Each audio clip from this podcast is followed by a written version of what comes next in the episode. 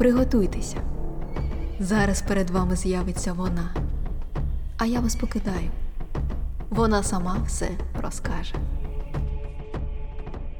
Так дивно бачити когось, крім своїх відображень у дзеркалах, і моєї помічниці у цій величезній квартирі елітного будинку на Мангеттені. В останні роки мої гості тут лише самотність і статки. Зараз я вже не применшую кокетливо свій вік. Я справді не пам'ятаю 90 чи 100, яка різниця, якщо це в будь-якому разі до 100 біса. І в ці роки в мене є все гроші, розкіш, ім'я, колекція ікон, живопису, дорогий одяг, коштовності і хвороба Паркінсона.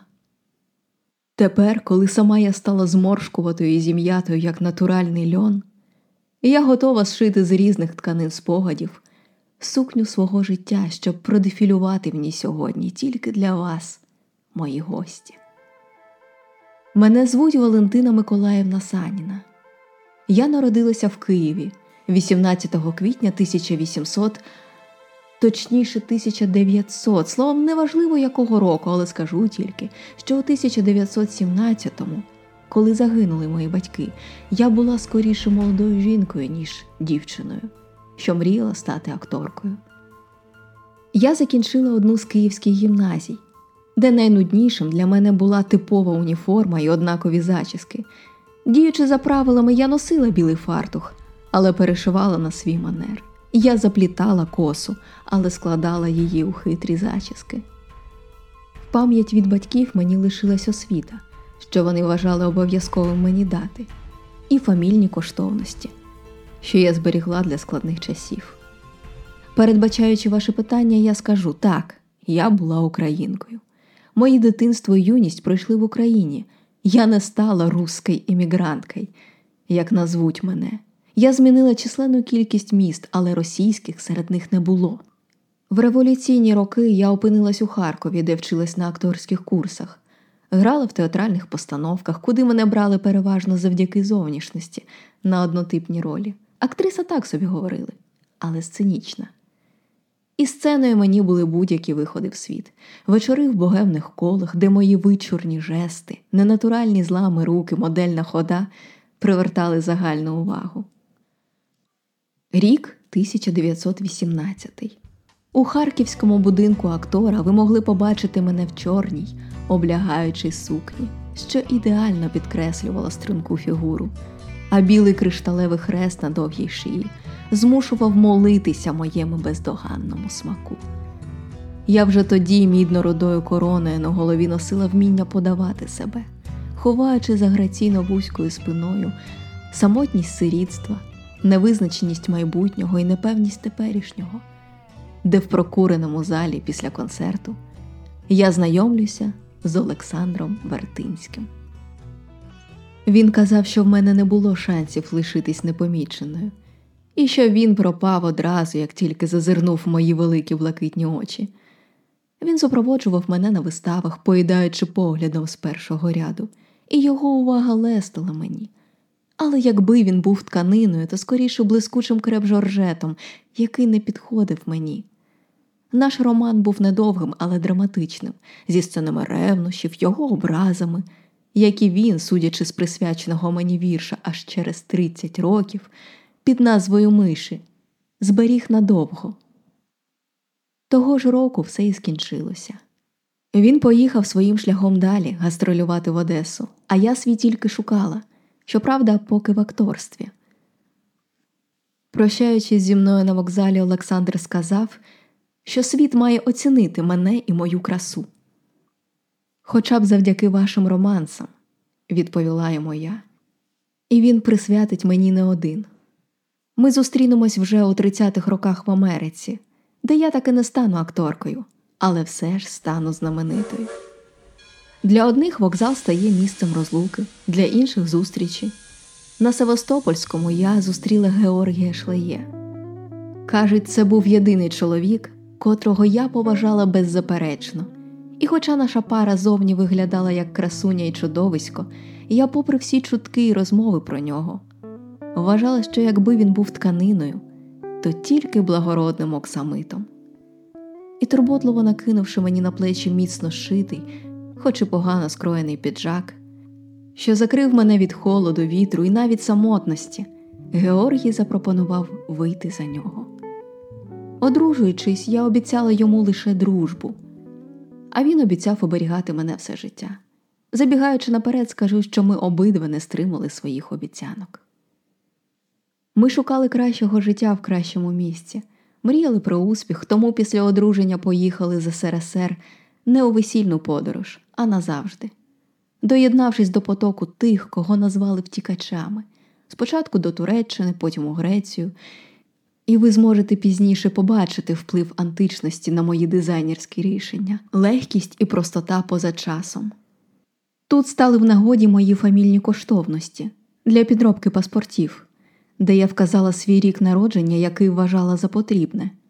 За цими документами ми виїхали в Італію, де я спробувала себе у німому кіно, далі в Париж, де я виступала в кабаре, і нарешті, в 1923-му, у Нью-Йорк, де я працювала манекенницею. Доволі вдало, але все не те, все не те. Втомлене переїздами, я не знала, що моє переможне дефіле п'ятої авеню ще попереду. Разом з амбіціями я привезла в Америку сукні, зшиті власноруч. З дешевого матеріалу, але дизайном вони разюче відрізнялися від усього, що було тоді в моді, і продавалось у магазинах. Мене навіть зупиняли на вулицях із питаннями, де я придбала таке вбрання. Мода мене цікавила мало, вона швидкоплинна, а я ж мала намір затриматись тут надовго. Артистична кар'єра перестала мене приваблювати, можливо, тому що єдина особа, яку я готова була представляти на сцені, це я сама. Зате мій талант кутюр'є ставав все більше оформленим, все більше помітним, і скоро мої наряди отримали змогу бути оціненими. Георгій, що на американський манер назвався Джорджем, став театральним імпресаріо, завівши багато знайомств, і регулярно отримував запрошення на раути, де, можливо, б його і не помічали, якби не прекрасна супутниця у незмінно дивовижному наряді. У 1925-му я відкрила свою першу маленьку майстерню. А трьома роками пізніше, знайшовши фінансування, великий салон імені себе. У 1928-му на Медісон Авеню ви могли б побачити вивіску Валентина Гоунс. І ви думаєте, це був просто салон? Ні. Це була найдорожча лікарня, де лікували несмак. Господарка, яку називали диктаторкою, я позиціонувала себе хірургом з ножицями в руках і сигаретою зажатою в щипцях, який не мав вислуховувати побажання пацієнтів у лікуванні. Я знала краще, що і кому підійде. Це зайве, відрізати. Я більше прибирала, ніж додавала, ніяких брошок, квітів чи хутра, мінімалізм, простота, елегантність.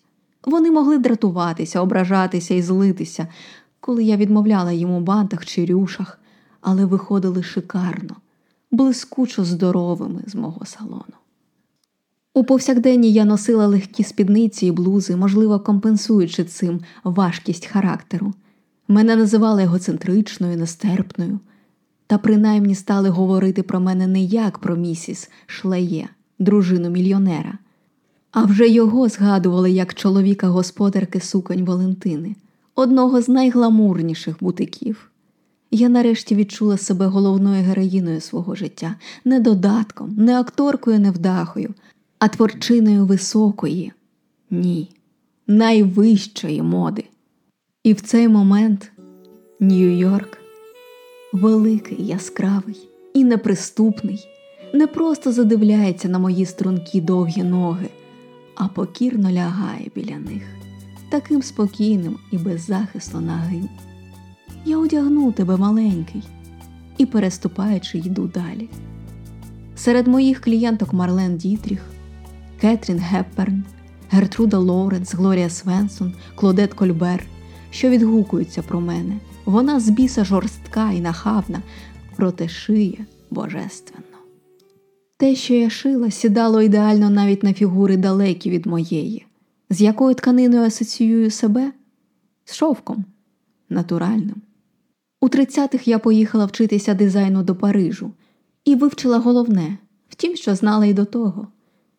Треба бути оригінальною. Я ненавиджу плагіат більше за підбори. Займаючись підробками, ти, врешті-решт, сам стаєш нею. Неповторної форми капелюхи, спідниці брюки, пальта з капюшонами. Варто мені було раз з'явитися на публіці у своїх витворах, як я отримувала безліч нових замовлень. Незручне не може бути красивим. Мій девіз. Я не виносила навіть цокоту підборів по підлозі мого салону, і якщо клієнтка не готова була відмовитись від такого взуття, я відмовлялася від такої клієнтки.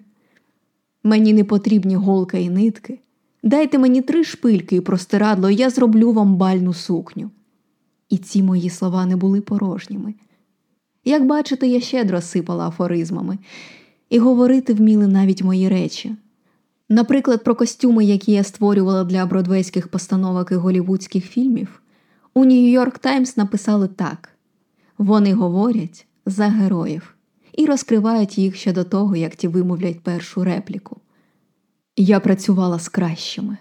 Рекламою мого салону займалась легендарна Елеонор Ламберт, і якщо це ім'я вам нічого не говорить, то повідомлю, що саме вона відкрила перше в американській історії моди піар-агентство. Багато років вона була вірною мені і моєму бізнесові. Але моєю найкращою подругою стала інша жінка, яку вважали найзагадковішою зіркою ХХ століття, зіркою німого кіно, якою не стала я. Але ми були з нею схожі, хоч я не змогла порівняти її з якоюсь тканиною. Шовк не те, сидить ні, ні, щось важке і легке одночасно. Її ім'я Грета Гарбо. Ми придивлялися одна до одної, прицінювалися, поки не зійшлися, що вартуємо одне одного, і вона стала однією з обраних, хто міг побачити ямочки на моїх щоках, ось як на цій світлині, де ми поряд. А більше за все мене смішило, як плутали нас репортери. Грета, дайте автограф, будь ласка. Це вони звертались до мене. Але Грета Гарбо не давала автографів та інтерв'ю.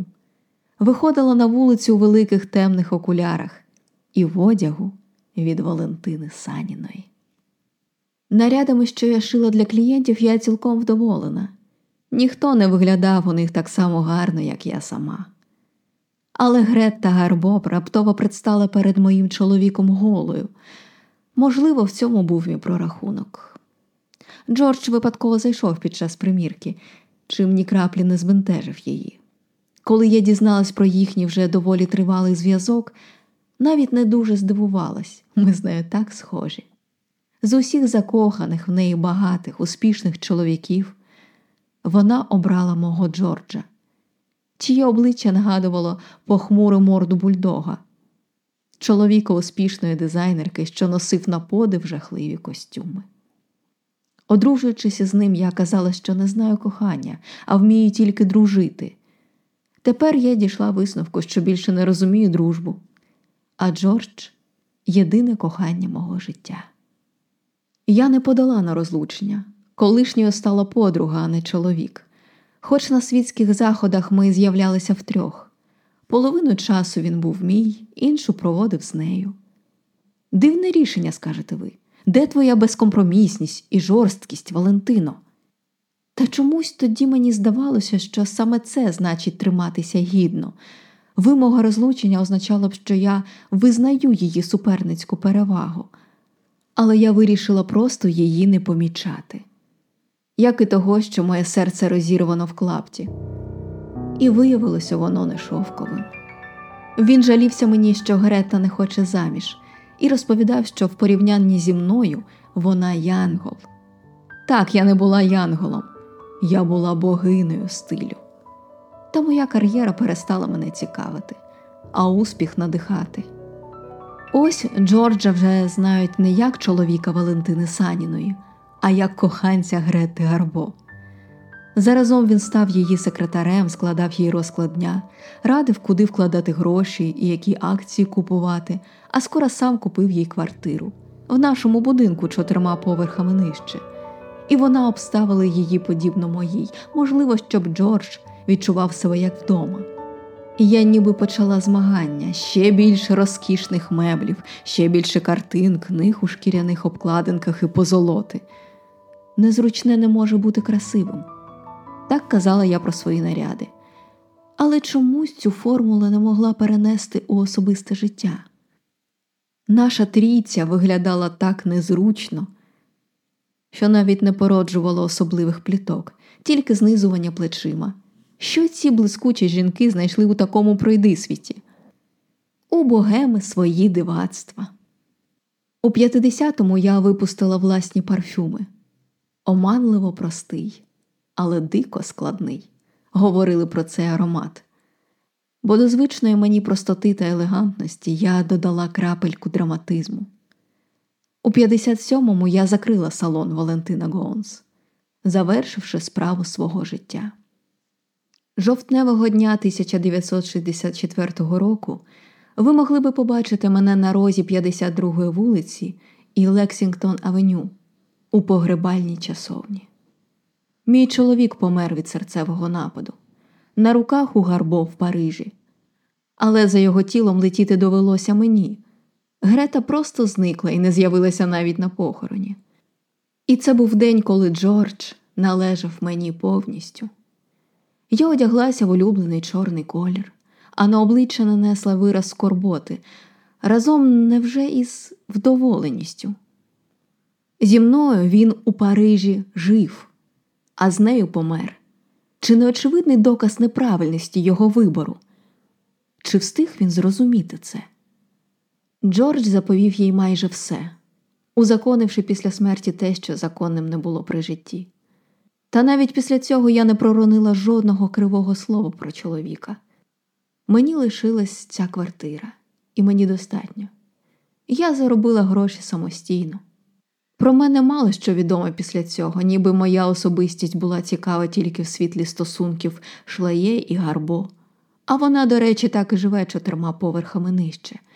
Мені доводиться платити консьєржу, який пильно слідкує, щоб ми не перетиналися. Казали, я стала дуже релігійною. Казали, я зовсім втратила свою красу.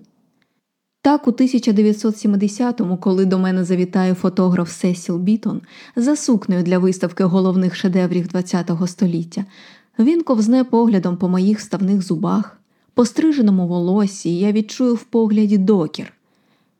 Як відчуваю сама у свої 70 з хвостиком, що перетворилася на карикатури тієї себе, в якій була так впевнена. Але старіти має право навіть та жінка, зовнішність якої вважалась головною чеснотою. Мені можна, я вважаю, бо не старіє те, що мною створено. Лише подивіться на мої сукні, хіба це не витвір вічного мистецтва? Та насправді я мало про них думаю, а більше про те, а що, якби я змогла тоді безжалісно розрізати той трикутник, який мав не лише трьох учасників. З нами завжди була четверта на ім'я Зрада, і саме її шпилька потрапила мені прямо в серце. А що, якби я спрямувала біль пораненого серця на творчість? А що, якби я спрямувала свою злість не тільки на подругу? Що, якби я дозволила їм жити своїм життям, а собі своїм? Чому я так вперто вирішила триматись за статус дружини чоловіка, що мені зрадив, коли вже мала статус найкращої модельєрки, що завжди була вірною собі? Так мало часу лишилось, щоб знайти відповіді. Але я вже знаю, що таке життя. Ви здогадалися, для мене це дефіле по подіуму, по гарному, довгому, але несподівано небезпечному. І навіть позбувшись усіх підборів, я все одно не змогла не послизнутись. Але, сприймаючи життя як подіум, я жодного разу не оголила на ньому своїх справжніх почуттів. Я одягла їх у найоригінальніші і найексклюзивніші речі. В цьому і була моя сила.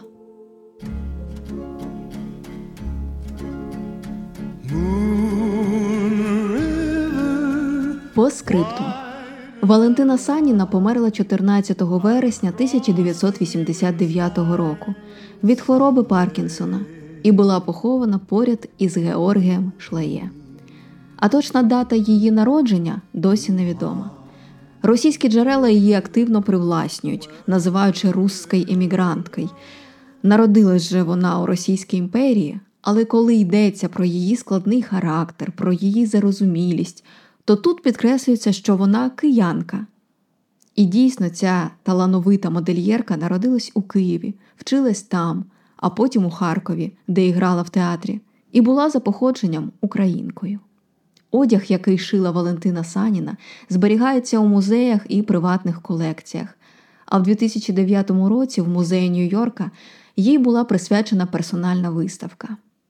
Підписуйтеся на подкаст, діліться відгуками на сторінці в інстаграмі і підтримуйте контент, який я роблю, за допомогою BuyMeACoffee чи на банку, посилання в описі до випуску. Дякую, що слухаєте.